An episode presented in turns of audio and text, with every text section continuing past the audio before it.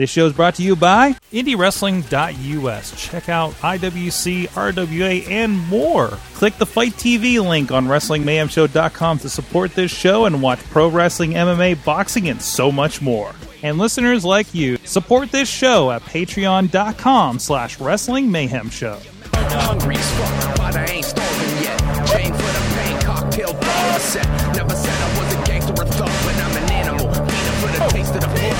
Hey guys, it's the Indie Mayhem Show. Mike Sorg at Sorgatron on the Twitter, here in the Mayhem Studios in Pittsburgh, PA, ready to talk professional wrestling with you guys. It's a show about the love of wrestling and talking with people all over the place, not just indie wrestling these days, but still the spirit of it with a lot of the interviews we have here. Check out this show and so many more on iTunes, Stitcher, Spreaker, iHeartRadio, and find the video versions on the YouTube and the Facebook page. And please support Wrestling Mayhem Show, WrestlingMayhemShow.com, Patreon.com/WrestlingMayhemShow if you like the stuff we're doing. And we're doing something very special as of this recording over at Wrestling Mayhem Show, the Mayhem Mania. We call it the Patreon in the Bank, so you can take part in our little bit of a thought experiment around WrestleMania. Can we book a better WrestleMania than the WWE? I know everybody out there on the internet thinks so, and we strive to actually do it. So please check out all the details and articles around that over at WrestlingMayhemShow.com. We have a first-timer for the Indie Mayhem Show, but somebody who has been on Wrestling Mayhem Show from way, way back in 2011. He is a former writer, producer, everything for just about every major promotion. He is Dave Lagana, joining us again here on the line. Thank you for joining us. Hello there. Hi. Good to see you. It's been a long time. I actually found that podcast sometime in the last 6 months, just looking on YouTube, it popped up. I'm like, oh my God, this was forever ago. And like we were talking about, I think it was the 10th anniversary or 9th anniversary show of Ring of Honor, which they have their 15th this week. So. Right. Absolutely. So around the same time period, it seems. So, that pre-WrestleMania, we got to get you in, huh? Yeah. It's always a time people actually really enjoy talking about wrestling. I think they do the rest of the year, but it's when sort of casual people come back. Oh, absolutely. Well, on this show, we like to have a little bit of an icebreaker for people who maybe don't know who you are. And we like to start with what is your first kind of memory of pro wrestling or getting into it? Sure. So we got cable in like 83 or 84, but I don't remember, watching wrestling before 1985. It was actually my birthday in September of 85. I remember it was, I think it was Wrestling Challenge or Superstars, and, Barry Windham and Mike Rotundo were fighting the Dream Team, Brutus Beefcake and Greg the Hammer Valentine, and it's like 10 o'clock in the morning or 11 o'clock in the morning, and I see a man take a cigar and shove it in another man's eye in a professional sporting event. And I grew up a Philly sports fan, so we're used to things like that, but just not on the field. So it was kind of insane, and then I kind of looked around like, are my parents around? I just watched a man get maimed on television, and they weren't. So since then, I've really enjoyed it. And, the story of these dastardly heels doing something to win tag team gold and a tag team I liked, like the British Bulldogs, trying to take it from them, was an interesting first jump into storytelling. So a little bit of inspiration from that. And of course, you've done that stuff, not just around wrestling or anything like that. But was it always a goal to kind of like tell those stories? I'm not sure. It's kind of weird. Like people don't really verbalize why they like wrestling. You get a group of people together, and I always ask the question, all right, what age did you find it? And if they found it 11 or 12 and south, they usually are lifelong fans. They coming in. Usually, the people that come in and out found it sort of when they were 15 or older, because they don't really understand it. But it's also the same. People are the same way about cars. It used to be baseball cards, but nobody collects those anymore. Comic books. But look at the resurgence comic books have had, and from that sort of same generation. Mm-hmm. That's why Pokemon, I think, is having a comeback, because it was like it got big in like 93 or 94 or 95. And they had that movie, so like things have these generational comebacks, and it's why it comes back around. But yeah, it's just an interesting approach. Absolutely. Kind of go into the story, skip a little bit here. Last time we had you on the show, I know we talked a little bit about kind of the creativity, right, and a little bit more. Mm-hmm. kind of growing out of like the I don't know, siloed kind of WWE kind of idea with it that I know you experienced it, you know, and I think it's really cool on this show. We get to see a lot of the guys, you know, on the indies in other promotions kind of stretch their wings creatively a bit more. Mm-hmm. It's changed a lot. I mean, it hasn't, you know, since we last talked in 2011, you know, when we last talked. You know, think about it. TNA was TNA. I hadn't worked there yet. Ring of Honor was still owned by Carrie Silk, and Sinclair hadn't bought it. You know, WWE in 2011, think about that Mania. The main event was John Cena versus The Miz with The Rock coming back, right? I mean, so like The Rock hadn't even wrestled. And now it's just like you couldn't even fathom that idea that The Rock would ever come back. So things change very rapidly. I mean, The Rock wasn't on social media. Actually, I think he had just gotten on at that period. Through a friend of mine now, Amy Jo Martin, actually got him on, and he's done a little well. So with what he's doing, but the level of creativity hasn't changed. I think people just mentality is almost stuck in 2011. Some people's mentalities are stuck in 2011. Some are stuck in 2009, and some are stuck all the way back in 2005. I've met very few people in the wrestling business who were actually in 2017. Wow. And you know, it's disappointing. And you know, you doing this show, I'm sure, has changed a lot in the years you've done it. But I'm sure there's a lot of stuff you wish you could do. But, you know, we couldn't broadcast this interview on Facebook 6 years ago. Right. And, you know, there's articles all the time. I don't really tweet out, oh, they should book this guy better. I tweet a lot of stuff of technology moving forward. And, you know, Facebook is primed to become your all-in everything, including your cable provider within the next 3 years. Absolutely, absolutely, and you see a lot of, at least like the younger guys kind of take advantage of that to make their own name.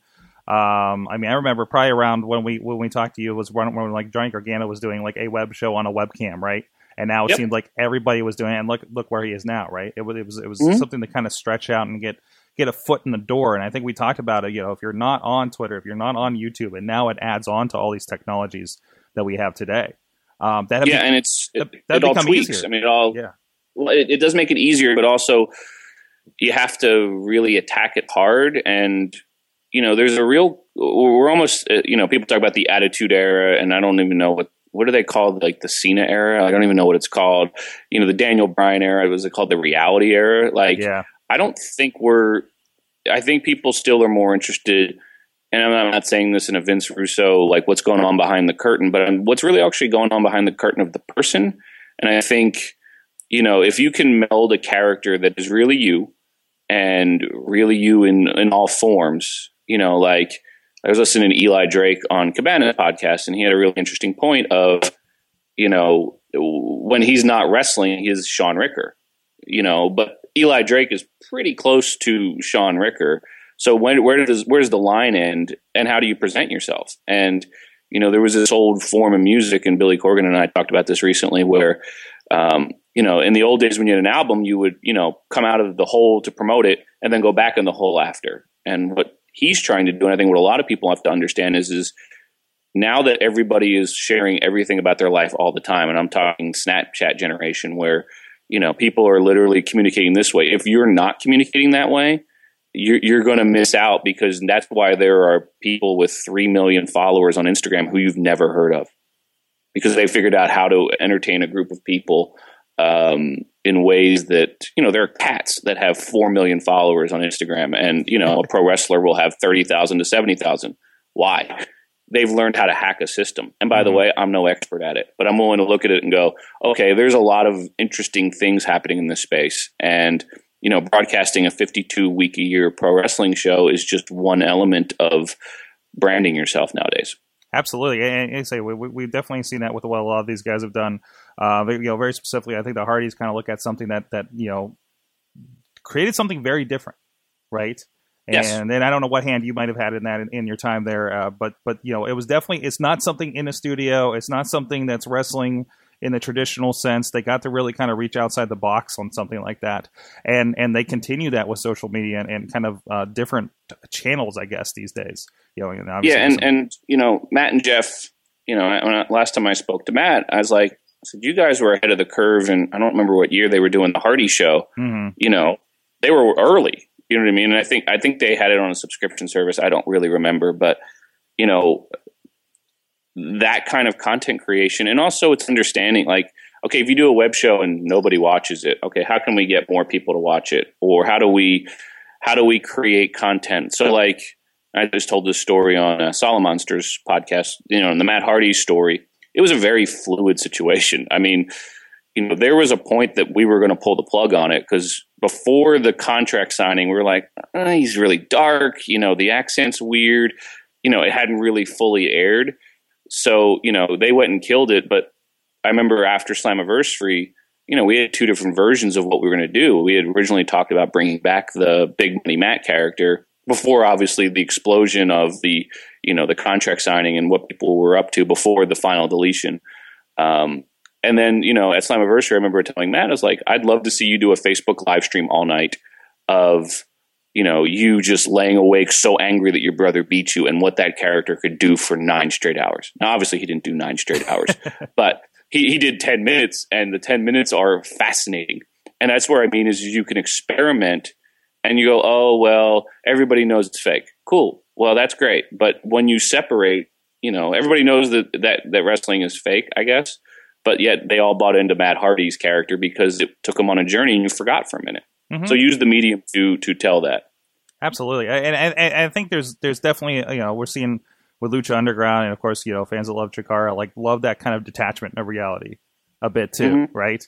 It's like, yeah, we were going on the journey together at this point. Yeah. And I think it's fine. And you know, movies are fake, TV's fake, there's fake news, mm-hmm. you know, there's...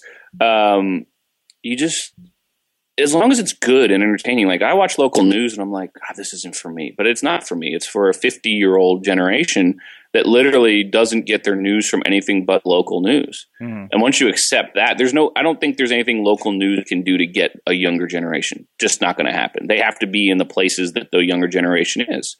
And that's why there's like the proliferation of sites like Vice and sites that are telling stories to people like that. That's why the traditional wrestling show is going to have an audience, but just like all of television, ratings will tick down, you know, as people watch content differently. We met with a company that did market research. They say kids under the age of 11 don't watch television. Now you go, oh, well, some do, but the prevailing trend of people that have phones, they're getting everything they're doing, you know, from their phone media-wise. And, you know, and parents say to kids, oh, you need to get off your phone. But that's like telling our age difference. I remember I had my own phone in 1989, 90, 91 to talk to my friends. It's the way things are going to communicate. And I think you have to be communicating on those levels. Absolutely. Absolutely. It's definitely going to be a lot different.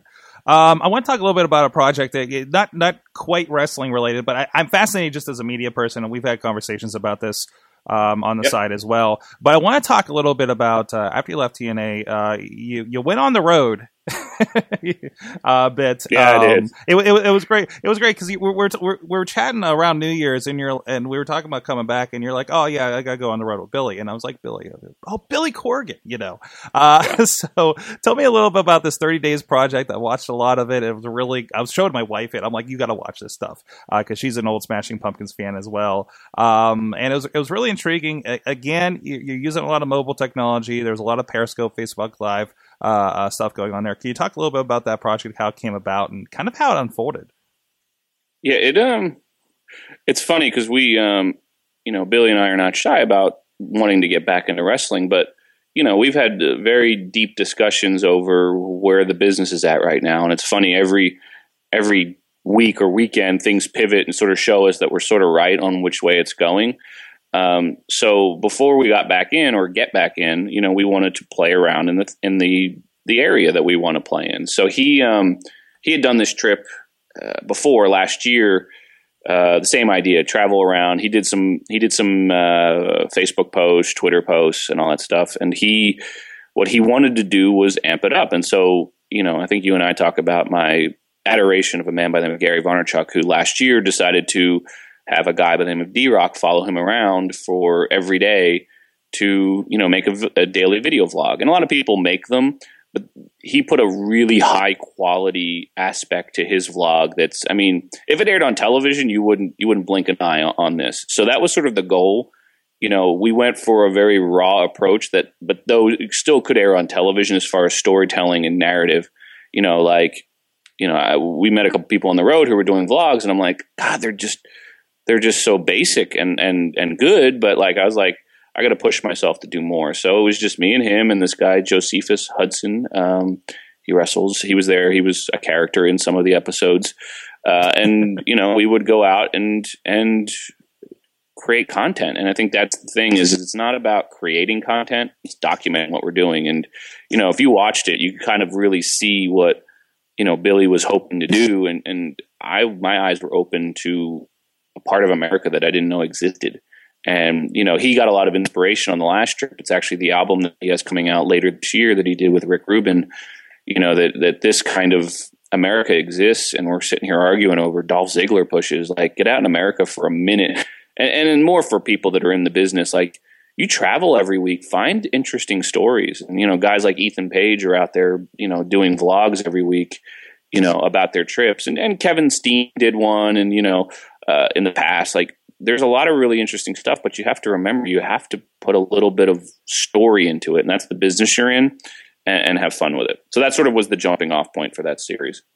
That's great. It was, and you know, it's you're on the road in an RV with the equipment on you. I know I saw tweets of, we didn't think we were going to get an episode out today. Like, I mean, it's kind of an adventure in itself, like just every day putting it together, right? Every day. Like the gimmick, using that word. The gimmick of it was, I learned very quickly that Billy was deciding where we're going. I gave him like some suggestions, and he was like, okay, no. Every morning he'd decide where we'd go. So, you know, my production process was, you know, we would finish a day. I would dump all the footage into a folder. You know, here's the day's footage. I'd separate it out by, you know, camera or things. And then I'd get in the RV and start chunking it out, finding the story. All at the same time, whenever we would get somewhere, stopping and shooting the next day. So when people would ask me, what'd you do today? I'm like, can I tell you tomorrow when I'm editing it? Because I have no idea what I'm actually doing right now, because I'm literally living in 3 different days, you know, like of stuff. So like, it was almost this weird, just kind of get through it. But there were moments where I was like, there's nothing here. There's literally no story here. And then I'd find a quote. I think it's actually my favorite one. It's called Lost But Found. It's kind of very underrated of the group, but you know, Billy, we found this moment of light, and then literally it did not look like it to the naked eye, but there's this great purple sky, and he's like, I got a line for you. So he gave me this little lyrical thing he was working on about Lost But Found, and it all tied together, all the stuff we did that day. Like, we went to this horrible dinosaur museum somewhere in Texas. I mean, it was fine. It was a local museum, but like, you know, it was that's where the term dino disappointed came from. And then we ended up in Corgan, Texas, which is actually the spelling of his family's name originally when he came over. And then, you know, we ended up wandering around this town in Texas, you know, literally got lost trying to find the cemetery, and it all sort of tied together. And it was interesting because the line he had said was before we got lost again. So it was just sort of like the episode came together. And you know, well, I had somebody reach out, well, how did you monetize it? What was the point of it? There's not a point. It's entertaining somebody in the day. And, you know, music is not uncommercialized music. The pure root of why a song is written and the sound of it is not to make money. It's to give an emotion and document a portion of somebody's life. And that's what we were trying to do. And if you're trying to sell to somebody all the time, you're just going to end up losing them, because you sell to them all the time. If I keep calling you, hey, can you lend me $10? Can you lend me $10? Can you lend me $10? At about the second time, you're going to be tired of me asking for the $10. It's kind of like we get a little fatigued with their wrestling promotions, say, you know, saying, hey, make sure you subscribe to this, do this, buy this, you know, but they're not giving us content we care about. In the meantime, Gary Vee talks about it, and I will talk about him a lot because. I I've read all his books, but it wasn't until last year, and it was a lot of the pivot point of, you know, where I sat in Impact, and you know, my relationship with Matt Conway and Billy, you know, last year sucked business wise. So okay, what can we do? we can do the best show possible. And every talent we worked with, you know, what can we do to make it work? So Gary does this thing, a book called Jab, Jab, Jab, Right Hook, where you give, and then you ask. You don't demand. And, you know, wrestling, it's, you know, the pay-per-view is $13.99, and that's fine. That's your ask. But you have to do it in a way that doesn't make it seem like you want their money. You want their attention. And, you know, that's the stuff that's why we're doing this. You know, like for 5-6 years, I didn't do interviews. And it's not because, well, one, I wasn't really allowed to. They didn't really, and it's fine. I didn't want to at the time. But it's why I'm not sitting here telling you stories about, oh, that time that Aces and Eights did this, because there's value to that, but to me, there's a lot more value in connecting one-to-one with somebody, you know, and showing them they have a lot more power in their hands than they think they do. And I work with a lot of people that people don't know, as far as like spending quality time going, hey, you should try this, you should try this. And I have no financial benefit in it, but I know going forward, it actually will help me. Absolutely. Absolutely. Big, of course, we've discussed, big Gary V fan as well, kind of what's led to a lot of what we do around here, around these parts as well. So that's great. Yeah, it's like if you haven't checked him out, he produces a ton of content. It's actually overwhelming. But what's good about him is he's got basically 5 ideas that he rotates, and I'm sure there's more than 5. But like, you know, it's really a great thing, and he does a lot of interesting stuff, and you know, he's authentic. You know, I've met him and, you know, it was, you know, Billy and I went to meet with him in September, and it was the best meeting of my life, only from the pure fact of understanding his process and understanding what really, really is going on there. And by the way, he's very authentic in showing what's going on. And I think a lot of people, and this is a knock on pro wrestling, they're afraid to show what's really going on, warts and all. Mm-hmm. And for what reason? People, wrestling fans have been through the worst. You've lived through the deaths of wrestlers you like. You get disappointed, and yet they still stay. So being a little bit more honest and authentic, and trust me, I understand protecting kayfabe and all that stuff, but really to me, the thing that needs the most protecting is the finish. Meaning, what's the end of the story? And nothing drives me more insane. Like, you know, this whole WrestleMania build has been sort of narrowed to me because everybody knew the finish, meaning they knew everything that was leading up to it. So there's no surprise. And I don't understand why people, one, release that information. And I know people like, oh, weren't you a leak? No, it wasn't. I always believed in protecting the information that delighted an audience. And anybody that spends their time pushing this is what's going to happen, which is cool, great, you're in the know, but you're hurting an audience. And if you seek that out, great. But it's like, to me, that's the thing that needs the most protecting. You know, the context that goes around stuff I think is important, you know, like the whys after the fact. That's why documentaries are so good.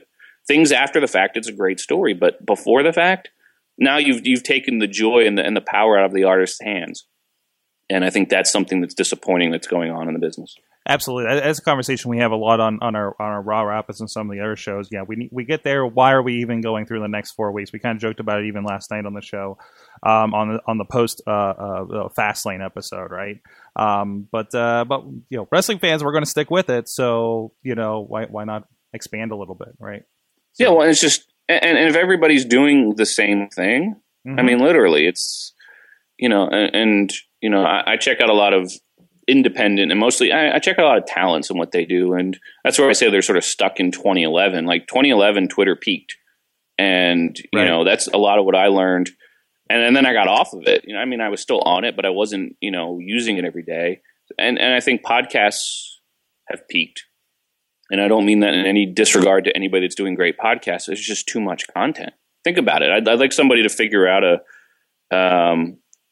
somebody to like literally count the number of, just even, I hate to use the word top line, but like star-driven podcasts that are out there and hours of content that get created every week. At some point, you gotta do something else, and there's only so much time in the week. That's where everything gets behind. So, you know, so instead of a 3-hour podcast or a 1-hour podcast, can you create a piece of content that's 2 minutes? Can you create a piece of? Can you create an impactful moment? That's why some of the Billy stuff was 2 minutes, 3 minutes. He's like, if it's not there, don't force it. So that's why there's an episode where we're driving, because guess what? That's what we did all day. And there was no making it interesting beyond the visuals that day. That was the craziest day of driving because we saw all this different stuff. So that's what I mean is you kind of have to go with the story of the day, and the past is important. And, you know, he talks a lot about his past, and, you know, he's well known from things he's done in the 90s, but his writing is actually better now as far as lyrics, and because his experiences are better. And that's why the music he is coming out now is based around his experiences now. Just like mine, I'll stack up 2016, you know, the writing that Matt Conway and I did in 2016 on Impact is the best year of wrestling writing I ever did. Mm-hmm. And granted, I did a lot of really good stuff in 02, 03, but I was 26, 27 then, and life is a lot different now than it was 15 years ago. Absolutely. And it really is, you know, kind of on the podcasting side. Like I say the same thing about YouTube. You can't be, you know, all those people, you know, like we got a lot of our headway because we were one of the first wrestling podcasts, right? And you start a wrestling podcast period now, you're swimming in all that. You start I want to do a video blog thing now, just a person with a webcam.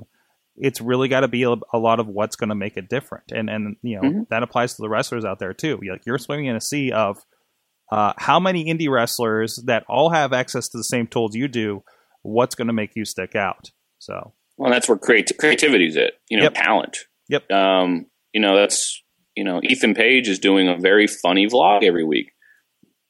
You know, I've talked to Cabana. I feel like Cabana should be doing one. You know, but he's so busy with his podcast, and that's working for him, and so that's great. You know, do that, and somebody should be on Musical.ly if they're a funny if they can make funny lip sync videos, because guess what, that's where attention's at. You know, Snapchat.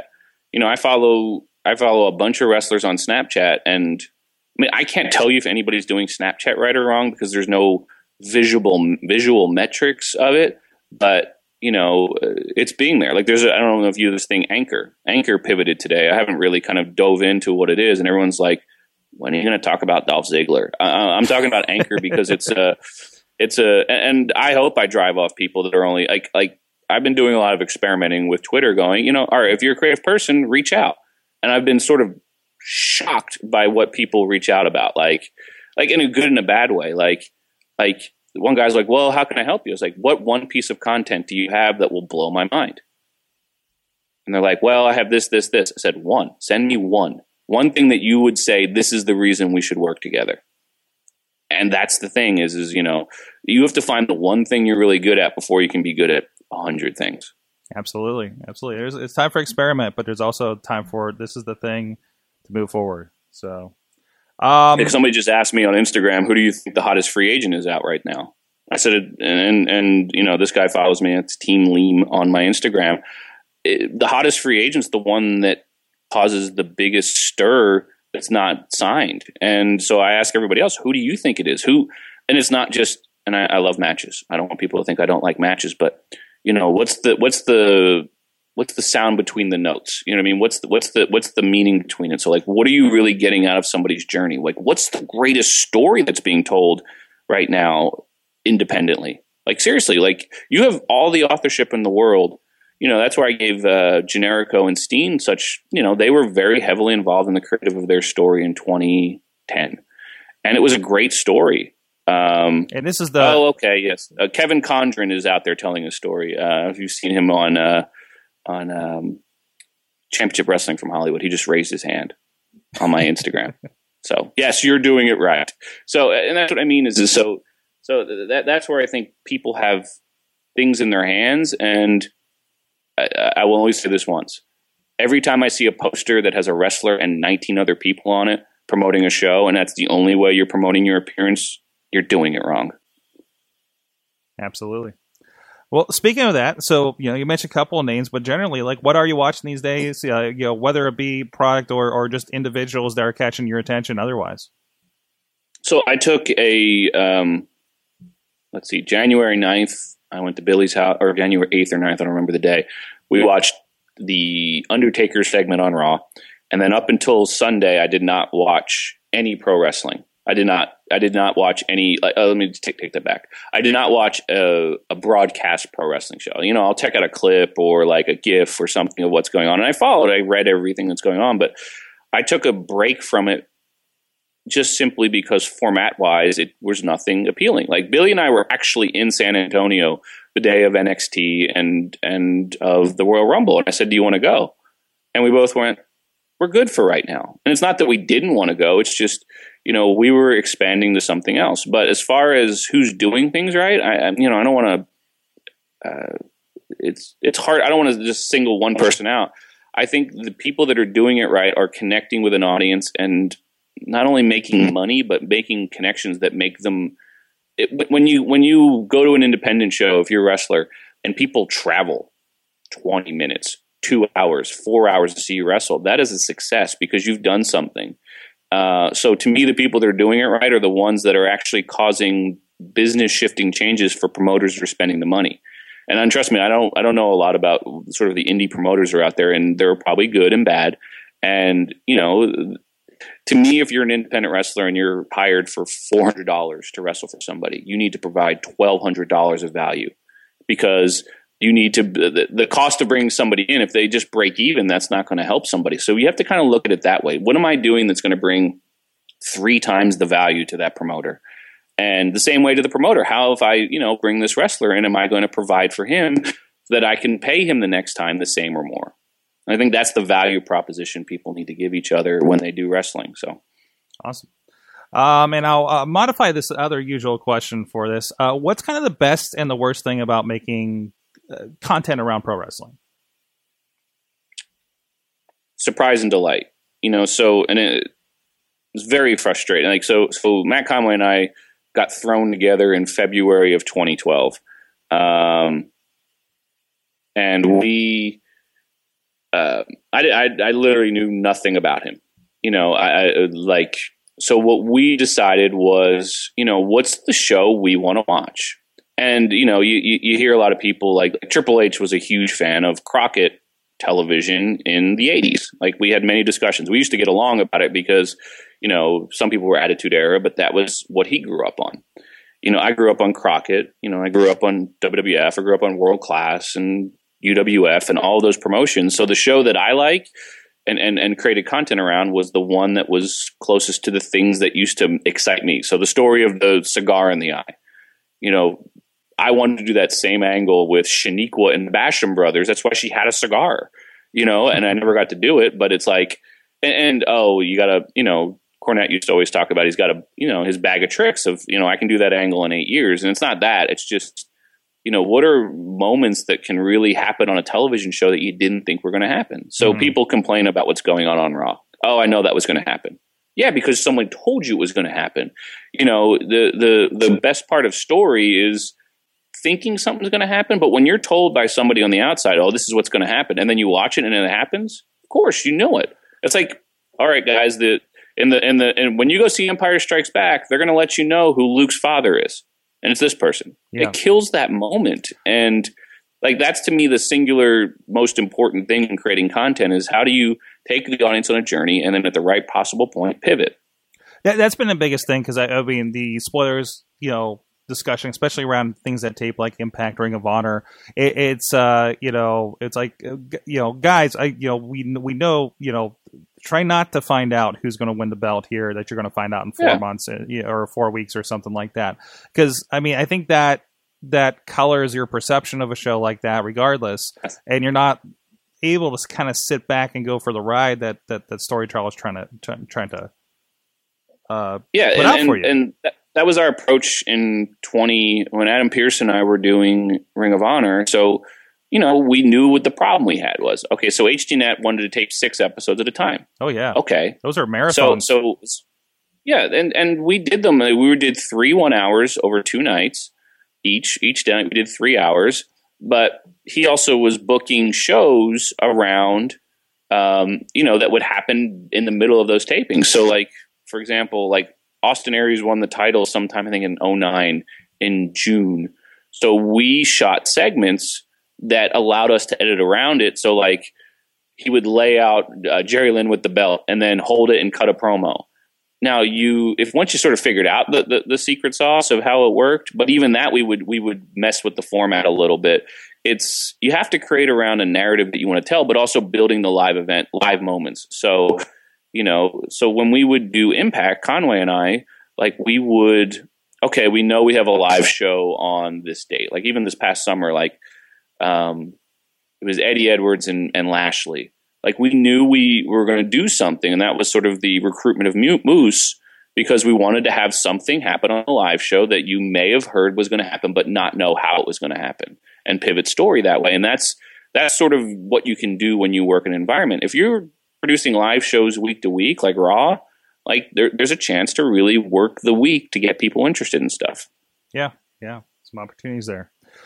So what is in the future? You kind of poked at, you know, what are you going to do with wrestling and stuff? Is there anything you can hint at even at this point, or even anything out of wrestling that's kind of on your purview for the near future? So what I've been doing, and it's been that one-to-one thing. So like, you know, Billy, a week from now, I'll be somewhere in the middle of New Mexico on a train with Billy Corgan celebrating his 50th birthday. And, you know, we've had a lot of discussions on what that project will look like. We don't want to do the same thing we just did, meaning, all right, every day, here's a new video. So there will be social elements that happen over his birthday that, you know, we're working with his new management team with. But what we're looking to create is a solid piece of content that comes out that shows not only it's his birthday, like everybody has birthday parties, but what do you learn when you turn 50? And so like, that's what we'll be doing for that. And you'll be like, oh, what's the point? The point is to give you a deeper understanding of an artist and a story that you have involved in. So like your wife likes the Smashing Pumpkins. I'm sure she learned things about Billy on that videos that she did not know about him. I've known the man 7 years, and every day I learned something new. And that's the kind of connections that people are missing in their lives with even their closest people, because we're so worried about what Donald Trump thinks. Mm-hmm. And by the way, it's important. I'm not going to say it's not, but Donald Trump is not in your house. And I believe very strongly of taking care of your house first. And that's like what you're creating for yourself, and not what Dolph Ziggler's doing. And I keep bringing up Dolph because why not? You know, like it doesn't matter what Dolph does or doesn't do, or what they do with Dolph and not. If you're a content creator, or if you're, you know, a person, that's who I want to work with. So, you know, I'm going down to WrestleMania to work with somebody, you know, to create content for them. And there's somebody that has a large history. And the point is, it's not just to create content that will drive subscribers. It's to give a deeper understanding to their impact on the business, and then pivot it and let them give back to those that are in the spots they're in now. And like, that's a story that doesn't get told. And, you know, there's the celebration of me, but what about us? So that's what I'm doing. And how it affects wrestling. There are too many 52 week a year pro wrestling products, because now there's like Flow Slam, and like literally there's probably wrestling happening right now somewhere live on the internet. And there's only so much you can focus on, so start smaller and focus on great stories and build on top of that. And, you know, does it scale? Yes. It scales when everybody's willing to put in the work and not wait around for somebody to pay you X to just show up somewhere, because you got to put the work in every day for yourself if you're a wrestler or a content provider, because guess what? It's possible. It's possible using this camera, and this. Every minute of every day to be doing something interesting. And again, we've talked not once about one pro wrestling finish. Exactly the conversation I wanted to have with you today. Thank you so much. At Lagana on the Twitters. Where else can people find you online? Find out what you're. I'm on Snapchat, but very boring. DJ Lagana. Same with my Instagram, DJ Lagana. If you're not really putting time into Instagram, you're missing out. I love Twitter. It's my first love. It's where I have my biggest following, but to me, it's become a jumbled mess. And that's why I've been going back to more one-to-one on there. Facebook, I like to, I will not add you on my personal Facebook. I have a Facebook page, which I shared. If you just look up, I think it's David Lagana Writer, it'll come up. So that's where I'm at. And then, but seriously, my email is on my Twitter. My DMs are open. Anybody that has any question that wants to really have a serious discussion about, you know, their future, I want to have it. And that's the thing is I think too many people want to have discussions about the past. Let's talk about today and the future. Love it. Thank you so much. Check out all the stuff he's working on. Thank you so much, longtime friend of the show. If you want to check out this, if you want to check out the past interview, I do have it linked over on the Wrestling Mayhem Show Facebook group when we announce this. Or just look up Dave Lagana at WrestlingMayhemShow.com. See how different this conversation is from then to now. I think it's been very interesting as both of us have been looking back at that as well. Check out everything at Indie Mayhem Show. Subscribe to us on iTunes, Stitcher, Spreaker, iHeartRadio, and of course the video version on the Wrestling Mayhem Show Facebook and YouTube page, patreon.com/Wrestling Mayhem Show, to support this and support all of our friends over at IndieWrestling.us. Thank you so much to my guests, and you guys keep supporting indie wrestling out there. See you next time. You know how I act now. If you got a problem, come and see if I'm a back down. Wow. Steady sipping check now. This show is a member of the Sorgatron Media Podcast Network. Find out more at sorgatronmedia.com.